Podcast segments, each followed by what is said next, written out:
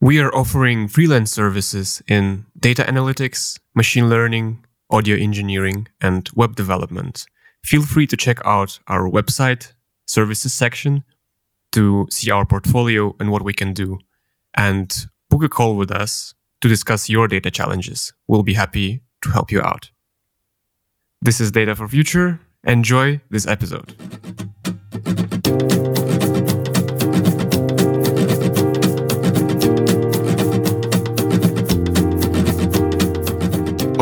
Right.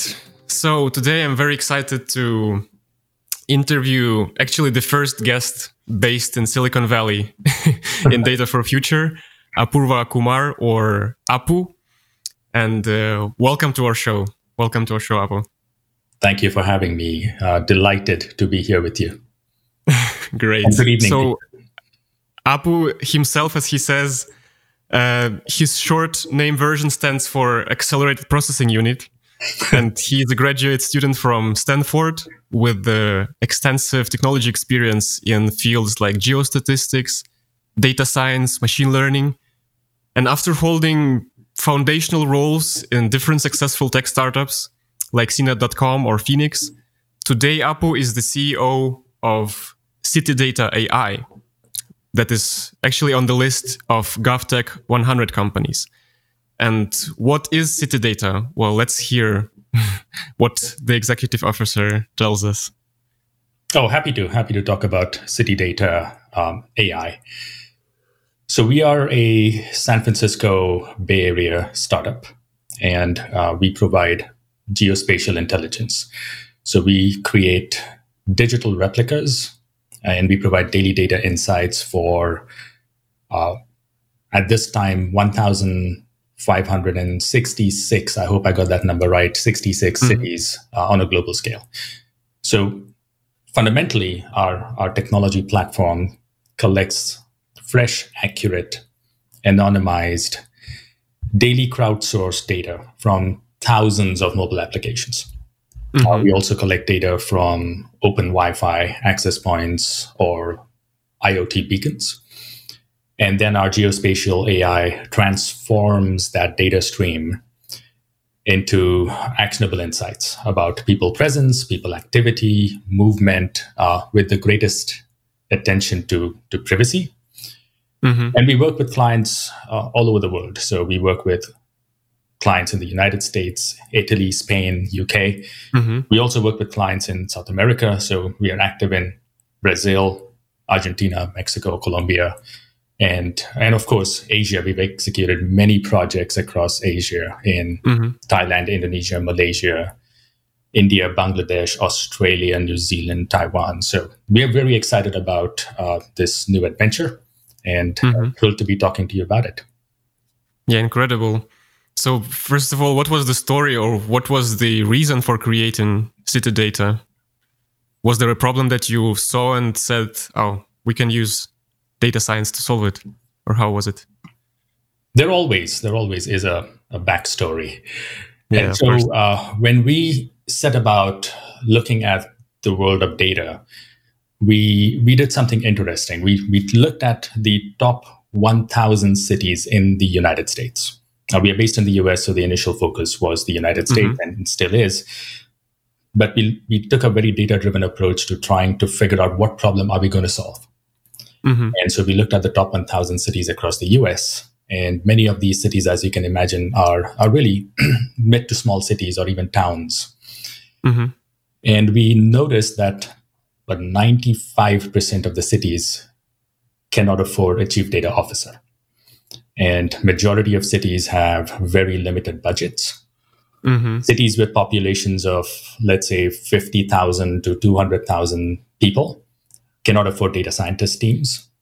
Mm. And yet these cities are in need of data about people intelligence. So they they need to know uh, information and analytics about mm-hmm. people presence, activity, and movement. And we we framed that term people intelligence to represent those three things: presence, activity, and movement. We actually coined and trademarked that term. And so we realized mm-hmm. that cities desperately need such data. They don't have such data. They don't have the teams and the tools to analyze the data to make meaningful decisions and improve mm-hmm. the lives of citizens. And that is where city data came in. That is how city data was born. And as mm-hmm. part of city data, we City Data is the, the name of the company, but we created a platform called City Dash or City Dashboard, City Dash for short. And we we envisioned City Dash as a one-stop data analytics and AI platform for cities on a budget. Our mission and vision is to be the chief data officer for these cities, uh, for the 99% of the cities, with a focus on mm-hmm. geospatial intelligence. The the way to think of City Dash is it's it's the real world knowledge graph. So cities, counties, um, districts are are continuously trying to understand how residents and visitors um, interact and engage with city services and spaces. So you would mm-hmm. want to know if you're the city administrator, you would want to know how many visitors at the local park, or how many people are hanging out in your downtown this weekend. Mm-hmm. And as mm-hmm. simple as it sounds, it can be a huge challenge to, to gather this data and to make sense from it. And traditionally, mm-hmm. municipal agencies have employed everything from from manual people counts. People start standing at intersections, uh, counting other people using click counters and surveys.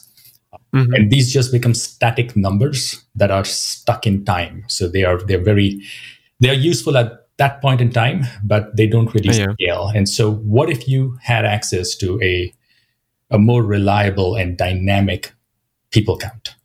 And mm-hmm. this awareness could be represented in the form of a graph, a real world context in the form of time, place, and ambience. And so that knowledge graph is essentially uh, what we set about creating. It's a data graph with machine learning applied to that data built in. And the goal is to do it in a fully anonymized manner. So mm-hmm. if you do it in a fully anonymized manner, privacy compliant, that real world knowledge graph can provide incredible insights while maximizing privacy and security. So that's that's our story really. That's how we started out mm-hmm. and that is the path we have been on and will continue on. Okay, very interesting. Well, one thing that um, I'm not familiar too much with it, but you crowdsource data.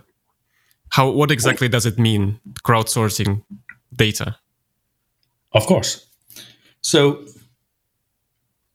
city data collects anonymized and aggregated people intelligence data. Mm-hmm. And this involves collecting anonymized aggregated data about people's location. Uh, so this is crowdsourcing done at a massive scale with full disclosure, consent, and opt in from end users. So, to achieve this, uh, we maintain a free mobile SDK or software development kit, uh, mm-hmm. which is connected to a global data network. Uh, we also collect data from third parties, um, anonymized data from third parties, but we have our own SDK. So, let's say you are a mobile app developer or a mobile app publisher. Mm-hmm. We would make our SDK available to you it's available to everyone for free. It's free to integrate. It's free to use, and it's mm-hmm. it's really free forever. If you, as an app developer, are willing to contribute anonymized data to our knowledge graph and enrich mm-hmm. our graph. So we have this value exchange with app developers and publishers and third parties where we we ask them to contribute their data to our knowledge graph. We give them free tools and free analytics in return that keeps them mm-hmm. happy. And then we are able to bring very rich and meaningful insights to the public sector. Uh, mm-hmm. App developers, of course, and, and the end users control what data is being shared and how it is being shared. That is that is really mm-hmm. important. So again, this this approach allows us to source data about how many people, which is the most mm-hmm. important mm-hmm. question that we try to answer. How many people in a city block? How many people in the downtown area, in the local park? And then what are the mm-hmm. movement patterns across city neighborhoods? Uh, it's it's important to note that in doing all this, anonymization is is a critical aspect. So we do not access or directly collect personally identifiable information, or what is called PII. Uh, specifically, mm-hmm. our SDK does not access, does not collect things like your your name, uh, we mm-hmm. don't know your name. We don't know your phone number. We don't have your email. we would never look at your date of birth, your national identifier, your credit cards, transactions, anything that would be considered sensitive because fundamentally it's not needed, it's not required. Yeah. All we are trying to do is to answer the question how many people? And so our unique mm-hmm. approach, which is anonymized and aggregated, allows us to operate in compliance with uh, local privacy laws and regulations, like in, in your part of the world, GDPR, which is yeah. uh, perhaps the most well formed privacy regulation on the planet. And now, so far, yes. Yes, mm-hmm. so far. And then CCPA in California, where we've tried to mimic that to some extent. And the mm. only way for us to, to operate uh, in compliance with those regulations is to anonymize and aggregate it, aggregate our crowdsourced data. Hmm. Yeah, well, that's very smart, actually. Yeah, to develop an API. If I'm correct, the SDK is an API for for developers. You also support then app developers, which you have a plenty of, I imagine, in your in the Silicon Valley or in San Francisco. So yeah, very interesting. And what what are the most interesting use cases of um, of those graphs and of those information that you gather? Maybe you could provide some examples that were most uh, striking. Absolutely. So, so going back to the app developers, just um, yeah. comment about that. The developers we work with are global. We actually spend a lot of time uh, trying to find the right apps and the right partners to work with in mm-hmm. in the EU, in Southeast Asia, in LATAM, because you want to collect data from a, a diverse set of apps. You you wouldn't mm-hmm. want your data to come from just one or two apps because then the the data tends to be heavily biased from mm-hmm. it was the users that are using just that one app or two apps that you're getting data from.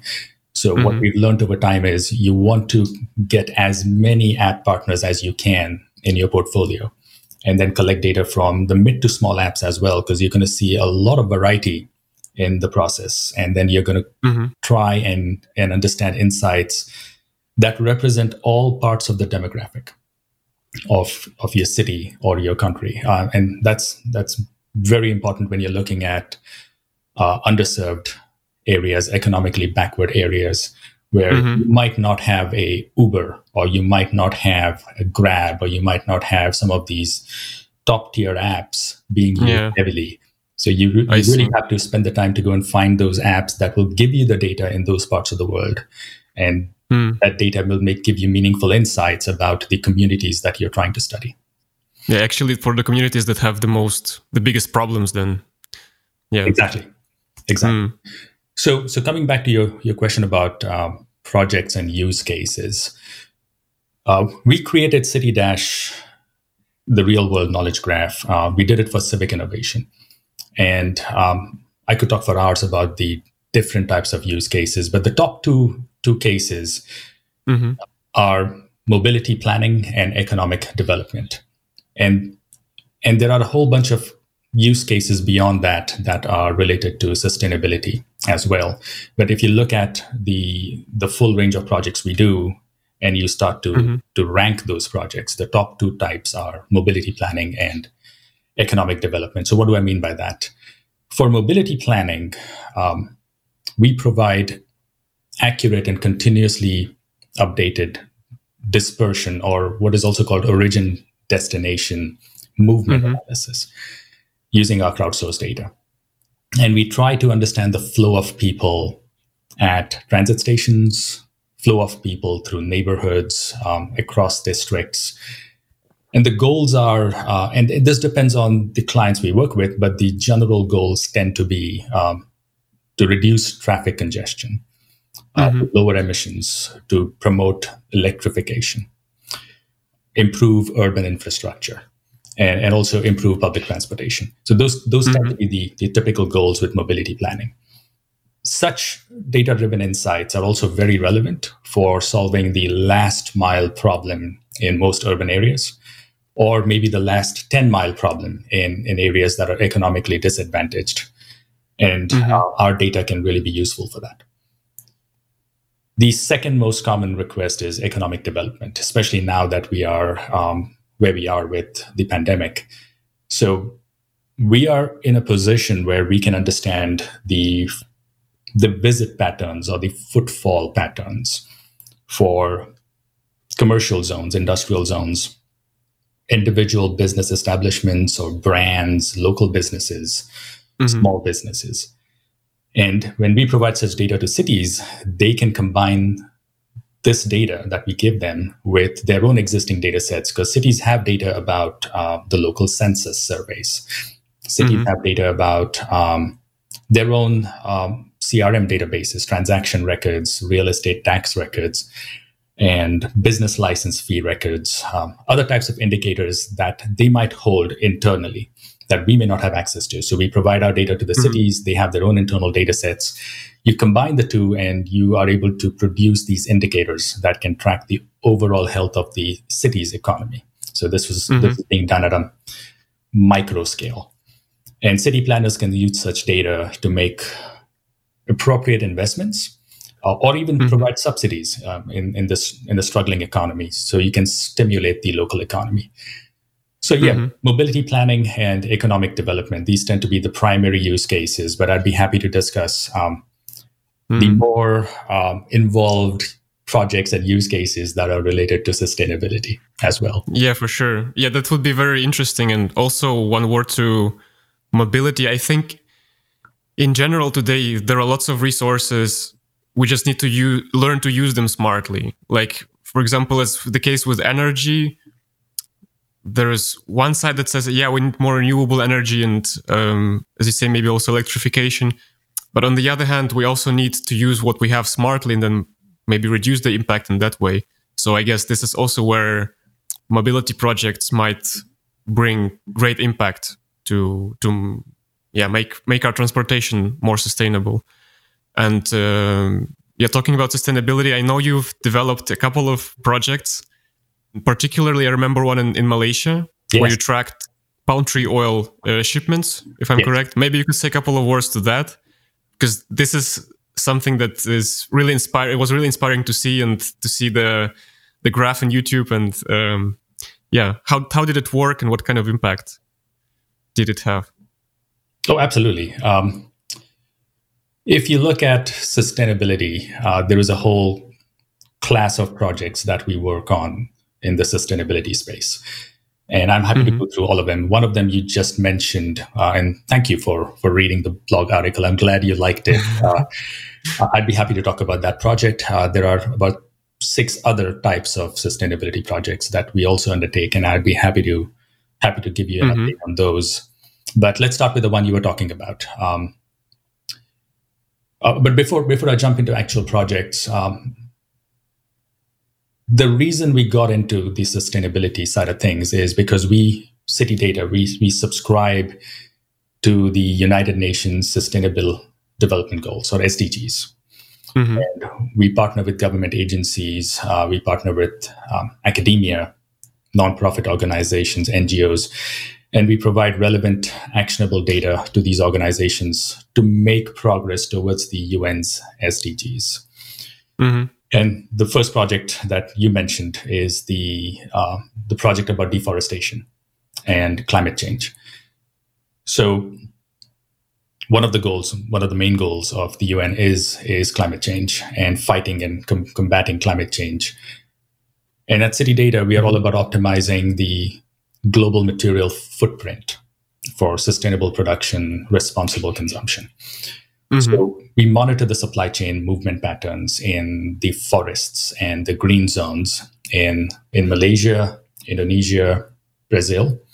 Uh, those are the three main for now, uh, and I'm, there are a bunch of other countries that are lined up, but there's a specific focus on the vulnerable districts and mm-hmm. regions that are known for excessive deforestation.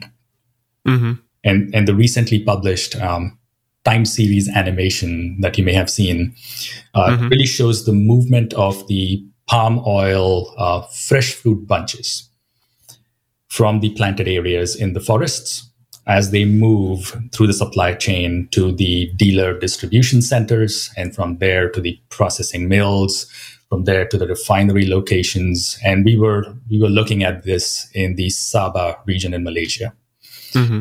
Uh, there are many parts of Indonesia that um, have the same type of palm oil plantations as well. And we were using our mobility data analysis to track the supply chain. Mm-hmm. How did it help, or how might it help to reduce the impact? So, tropical deforestation is is driven by agricultural expansion. Mm-hmm. Uh, and this could be, in this specific case, palm oil, but it could be soy, it could be cattle production. There could be a variety of reasons why you're seeing deforestation happen.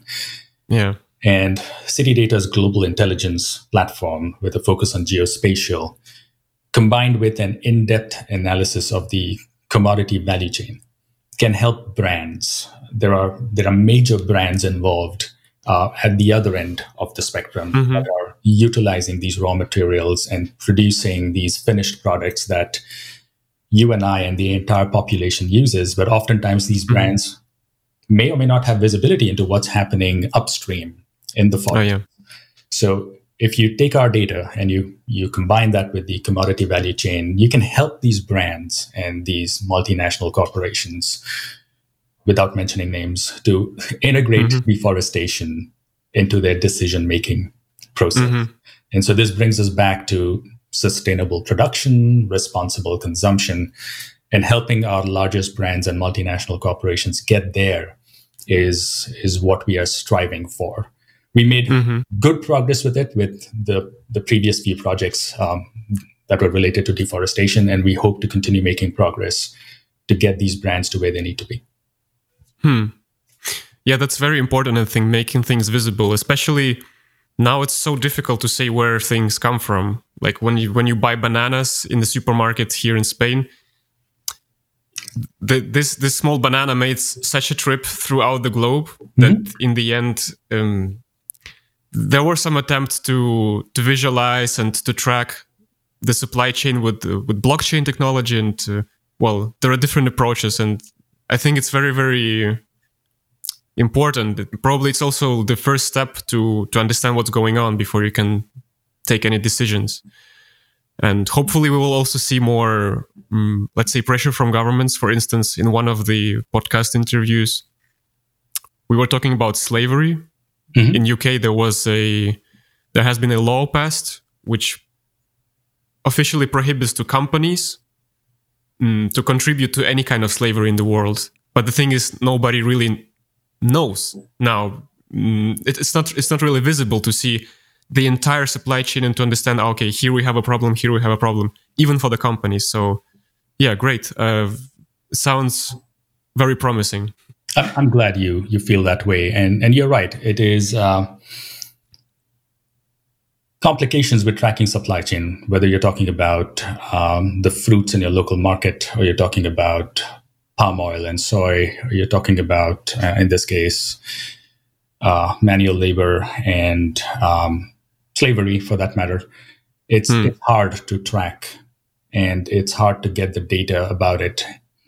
And there are reasons for it. And uh, I'm sure sometime at some point in this podcast, you can ask me about challenges and uh, how, oh, yes. how, what do we see as as the future? And and I'll tell you a little bit about that uh, when we get to that point.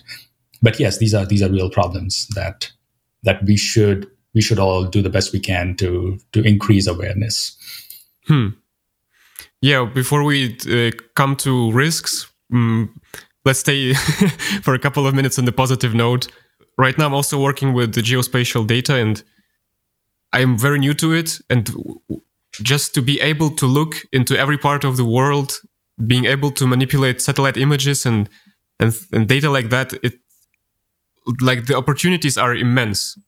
So I guess the same mm, stands for your for your platform for for your company. So what are those opportunities that you see for city data in the future? What would you like to solve, or where do you say maybe we could contribute to that cause? I can tell you about causes and uh, use cases that we are contributing to um, already, and and there are some mm-hmm. that we have on our roadmap that we are trying to figure out the best approach to contribute to those. But oh, yeah. me tell you a few things um, that are very relevant. Again, going back to sustainability and the uh, United Nations SDGs, electrification, green energy. Mm-hmm. So cities mostly the larger cities um, around the world are making significant investments in IoT, high quality IoT grids, which can be, which tend to be quite expensive.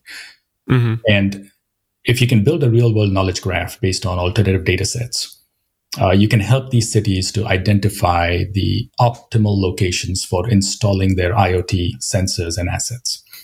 For mm-hmm. example, mm-hmm. you, you want to determine where to install the electric vehicle charging stations in Madrid, or you want to install mm-hmm. solar lighting points in Valencia, or you want to study the accurate anonymized heat maps for people presence and movements in Barcelona we work on many such projects worldwide, and we saw these projects first in the West, of course, but we we are starting to see a, a, lot of this pick up in in Asia and LATAM as well.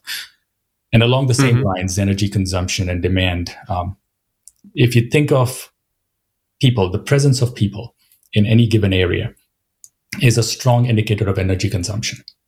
We are mm. the consumers of energy, and so if we see in our data insights that there is a high density of people and movement in, in specific areas, there are techniques that could be used to forecast energy consumption and, and demand mm-hmm. based mm-hmm. on the data we hold. And so we are starting to partner with uh, utility companies and we are trying to help them to optimize the grid based on our mm-hmm. data. And so this goes back to the energy consumption and demand use cases. One that is near and dear to me is uh, disaster impact and resilience. So mm-hmm. on the west coast here, we have um, we don't have any tornadoes really or hurricanes, um, but we do have earthquakes. In Florida, you have a whole bunch of hurricanes during the hurricane season. Mm-hmm. Um, the the middle of the country has tornado issues. Asia has tsunamis and earthquakes. Uh, every country has its own issues, and mm.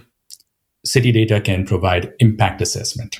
So, what we do in that case is we work with the public safety agencies and we look at mm-hmm. the before, during, and after scenarios for natural or human caused disasters. And we measure and mm-hmm. analyze the effectiveness of maybe the evacuation procedures that were put in place. We track the movement of people before, during, after earthquakes, floods, hurricanes, tsunamis, and then hmm. we get a sense for were these were these uh, procedures effective?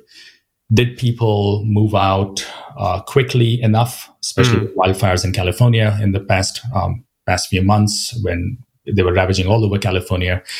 Did did mm. people move out in a timely manner? Did they stay back? And with Florida and the hurricanes, do people relocate and do they relocate permanently from, from Florida into the other states? And do they hmm. ever go back? So you can do short term, mid term, long term analysis to see the, the impact of, of what's happening with, um, with disasters. Hmm. And then an interesting thing happened in February when we were working with some of our Italian clients.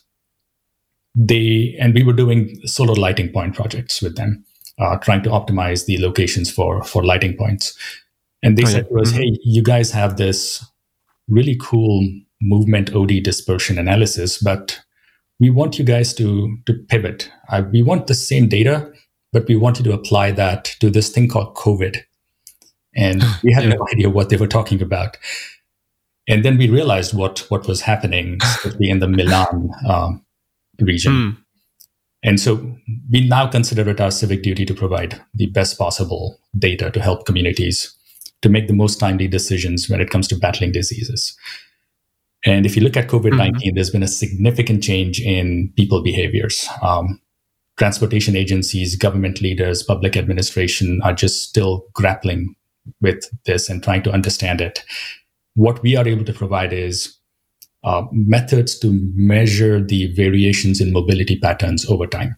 Mm-hmm. So mm-hmm. our data can be used as an essential input um, to, let's say, measure the effectiveness of a lockdown or a stay-at-home yeah. policy. We provided these insights, uh, especially from March through June, when you had peak COVID in most countries. We still have peak COVID in the US, unfortunately, but when mm. we had um, COVID ravaging Italy, Spain, Mexico, India, Indonesia, Thailand, Singapore, we were providing these insights on an ongoing basis, and we still are in some countries. But the data also helps uh, epidemiologists, researchers, um, and public health officials to build pandemic propagation models. So you could look at the movement between neighborhoods, and you know that neighborhood one has turned into a COVID hotspot, but there is heavy mm-hmm. movement from that neighborhood to eight other neighborhoods, and that movement has occurred in the past 10 to 14 days. You can mm-hmm. then build some very interesting propagation models that will help you understand the spread of the virus. So, so we have been providing such data to epidemiologists as well. Mm. So yeah, these are some of the the fun, interesting projects. Um, along the same lines, uh, something that we are not yet working on actively, but thinking about is parks and open spaces. Mm-hmm. So uh, a lot of people, again, going back to the COVID scenario, uh, want to exercise and recreate safely, and you've got to maintain your social distancing. So they are turning to parks, they're turning to open spaces where which are still open and they allow for social distancing. And mm-hmm. for the the US CDC, uh, phys- being physically active, of course, is the best way to keep the mind and the body healthy.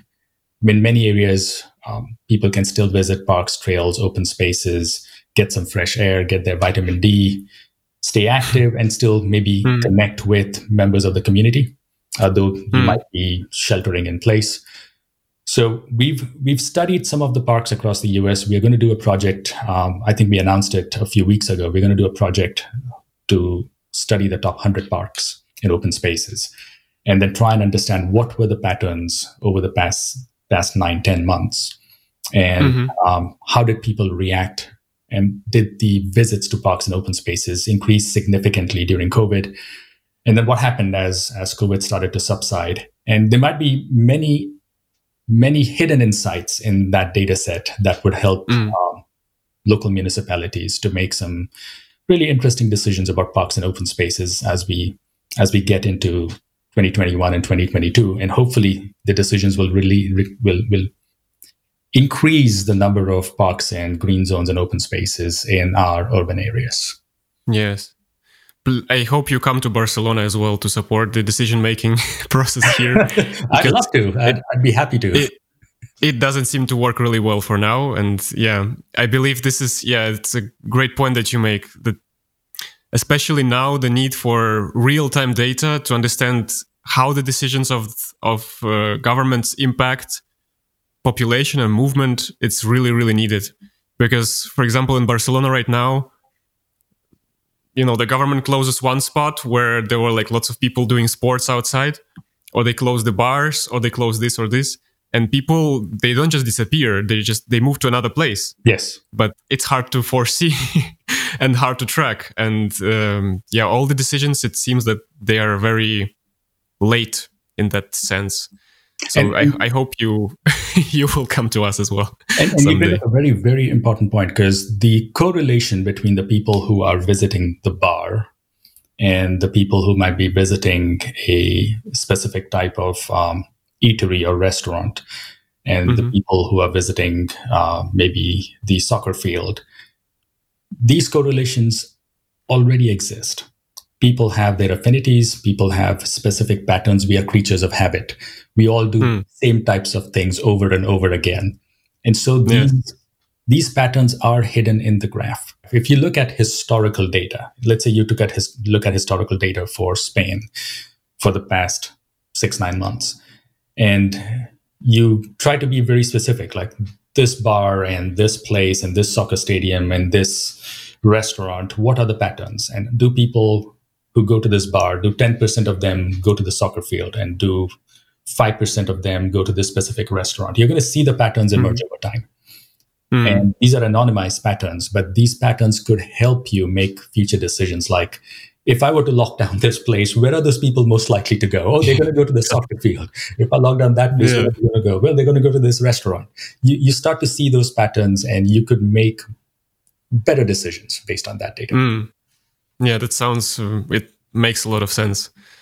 Lastly, to the point that you already mentioned, of course, all the coins have two sides lots of opportunities and lots of, uh, yeah, lots, lots of positive impact. On the other hand, every project and every company has their own risks. In your case, where do you see them, and also how do you how do you mitigate them? How do you deal with that? Yeah, this is the type of question that makes me pause because there are so many different angles to that mm. answer.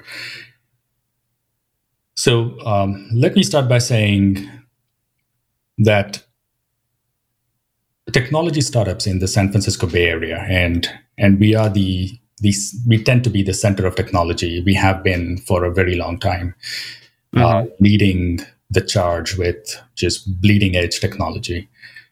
We tend to be uh, the leaders, and we are the global hotspot for innovation. At least we'd like to think that we are. Mm-hmm. But many of the technology startups, even in the San Francisco Bay Area, do not have it easy. And mm. each day we hear about, we read about the challenges that startups face. Uh, there is early stage funding headwinds. There's Series A chasm. There's uh, the battle, the continuous battle for technology talent. Uh, there's mm-hmm. difficulties now with managing remote teams during COVID. Uh, there's extraordinary demand from the talented workers for more perks and more benefits. So the list goes on and on. Mm. But what we fail to realize as technology startups in, in the San Francisco Bay Area is we also are very privileged. And our, our problems probably pale in comparison with the real challenges faced by local communities, underserved neighborhoods, uh, the homeless, the jobless, there are there are real problems that that need to be solved. And i think the private sector should be part of that civic community community in in tackling these problems and trying to solve mm. these problems and these challenges we need to get more involved uh, in thinking about social impact impact billions of problems that could impact billions of lives every day and social impact typically tends to be an afterthought for, for technology companies. But I think it needs to be interwoven in the very fabric of the ecosystem. So, mm. like every every technology company should contemplate IP. IP is the hot thing. Everyone's trying to generate new IP, but I think every company should contemplate how their IP could be leveraged for for enriching local neighborhoods, enriching cities, making healthier, happier places to live because typically IP is just used to build a protective moat around your business, but IP can be used for so much more. Mm-hmm. And so at City Data, um, as a team, um, myself and and my core team, we've always had a civic bent, and uh, we mm-hmm. know that the AI revolution is coming to GovTech, to government technology, and we know that we are going to be a big part of it. Mm-hmm. Uh, so going forward, our biggest opportunities are going to be in applying data for the greater good. Uh, our broad mm-hmm. themes that we are planning for uh, 2021 and 22 are good health and well-being. How do you apply data for, for these for these goals? Uh, affordable clean energy and sustainable green conservation. Mm-hmm. And we, I think we recently announced. You may have seen this that, uh, and it took us a lot of time to to realize that we should do this. We recently announced that for each commercial project, a revenue generating project that we will take on, we will also execute a pro bono project for the greater mm-hmm. good. So it's a one for one. And mm-hmm. we think that we actually sincerely believe that this policy will ensure that as a company, uh, we all stay grounded in reality. We are always in touch with the real world, and we are solving real problems that make a positive uh, social impact. Now, mm-hmm. coming back to your question, the biggest challenge for city data, of course, is how do you monetize, right? In the sustainability space, how do you monetize? And how do you monetize for sustainable growth of the company? Mm-hmm. Uh, we are doing well, we are generating good revenue, uh, but we also see some other companies uh, that operate in the data space. They they're busy running marketing or advertising businesses, things like pushing coupons and offers into people's phones. And these types of companies, from the largest to the smaller ones, they make obscene amounts of money. They're very profitable. But we see city data on an entirely different path. And mm-hmm. if I may, I'd like to characterize it as a more meaningful path from the rest of the geospatial data world. And so as we continue down this path, less traveled, uh, mm-hmm. we're going to have to innovate twice as fast or maybe three times as fast in order to sustain ourselves. Mm-hmm. And, and therein lies the risk and the challenge ahead of us. Hmm. Yeah, that's uh, that's a fair point. What I actually meant by risks is maybe a, a, slightly different thing because, as you say, you're a very innovative company, and well, uh, San Francisco Bay Area, as we all know, it is the place where most of technology we have today, most impactful technologies emerged from that place. But also, there's lots of discussion about ethical issues that rise up not because someone intended to to develop a tech that ended up harming people because it was not foreseen that it would happen like with the with facebook for instance in in regions where facebook was used to separate the society or to to spice up um, political campaigns against minorities and so on and so forth yes. of course of course uh, facebook is is not there to to create those issues, but it's it's like a byproduct that's that's emerging. And yeah, what I was what I would like to to ask you is how do you deal with those situations? Is there maybe a clear approach on on discovering those issues, potential issues that are not there but they might emerge in the future? And yeah, how how does a company deal with that to prevent this those things happening?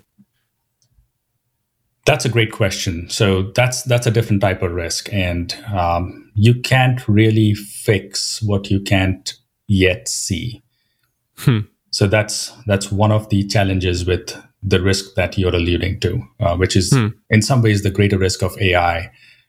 I was watching the it's a great uh, documentary of how AlphaGo, how the AlphaGo team ended up beating uh, all the top Go players, oh, yes. including Lee Sedol. Uh, such mm-hmm. a amazing movie, documentary. Yeah. Um, but those are the types of challenges. If you build an AI system that could lead to deeper insights, eventually, what could it be used for? And in our case, if we have insights about uh, the presence and the movement of people, even though it may be anonymized and aggregated, you can't really pinpoint a single individual. But over time, what can you say about a group of individuals or as you said a certain type of demographic or an ethnic mm-hmm. population mm-hmm. and can that be used for not so happy uh, outcomes mm-hmm. and that's that's a real risk and so it comes down to um, your ethics framework fundamentally it comes down to that and it also comes down to transparency so mm-hmm. companies like CityData need to have a strong ethics framework. Um, my entire team uh, and my core team specifically needs to be fully bought into it and understand why this is important. Mm-hmm. It needs to be a continuous dialogue within the com- within the company, but the transparency has to go beyond. So one of the mm-hmm. things we do is we publish ample documentation and every project we do we try to blog about it and be transparent about it mm-hmm. and so as we as we continue doing that we are hoping that we build this community of ethical leaders who are continuously talking to each other there are many data companies that are working on similar projects or projects in adjacent spaces and if mm-hmm. we all talk to each other and we all recognize the risks and we take actions within our own companies to mitigate those risks. Eliminating those might be nearly impossible, but at least the best we can to mitigate those risks, I think that will result in collective good. Hmm. Then comes the the need for and as a data company, it's ironic that I would say this, the need for better regulations. Because in, in this space, regulation might not be such a bad idea and mm-hmm. having global standards might not be such a bad idea. So the EU has done a great job with GDPR, but has the rest of the world. In the US, mm. California has done a great job with CCPA, but has the rest of the US. And mm. companies don't operate just in the EU or just in California. We got to operate worldwide. And yeah. so finding ways to have perhaps global privacy regulations and mm. and mandate that companies that deal with consumer data need to follow a specific path and will be held accountable if they don't is going to be important mm. going forward uh, regardless of whether it is just pure data or it's ai derived from that data Hmm. Yeah, that sound that makes a lot of sense, and well, I hope that any issues that um, potential issues that you might discover that you will discover them in a timely manner. Sounds sounds great. We actually have um, not much time left, so the last question I would like to I would like to give you a moment of glory. Let's say, so feel free to share how we can find you or how we can how people can get in touch with city data and also maybe to share yeah about your current challenges how can people help you? Maybe maybe a person that's dealing with the same problem might take uh, contact with you. Oh great. Thank you for that. So uh, we've talked about a lot of different projects and we've covered a lot of use cases. I think the the audience for your podcast will will hopefully have gotten a good sense for what we do, who we are, and the types of data we hold, and the types of insights, data insights we can provide uh, for geospatial. And all we can ask for is if there are cities um, that are faced with these challenges about mobility, economic development, COVID related impact, uh, or other types of impact, uh, electrification, green energy, we would be delighted to to work with these city municipalities. But this could be um, the government agencies, or they might be through NGOs. It could be through academia. A lot of universities are now collaborating and partnering directly with with municipalities, or it could be even the United Nations. And we would hmm. welcome the opportunity to work with uh, any and all of these entities. And the best way to reach us, of course, is um, you can visit our website, citydata.ai. The .ai part is critical. All of our website domains are .ai domains. So citydata.ai is our website. City-dash.ai is our platform. It has its own website. Or, or you could um, visit citychat.ai, which is a mobile app we are providing for cities. So there are many different ways you can reach us. Um, and yeah, we, we really hope that we get the opportunity to work with uh, thousands of cities over the next five years and make a real impact. Sounds great. I will provide all the links that you mentioned down below in the description. So Fantastic. all the interested, please reach out. And well, it has been a very great pleasure to to meet you, Apu, and thanks for for being with us here today. Thank you. Thank you for having me. It's been a pleasure chatting with you.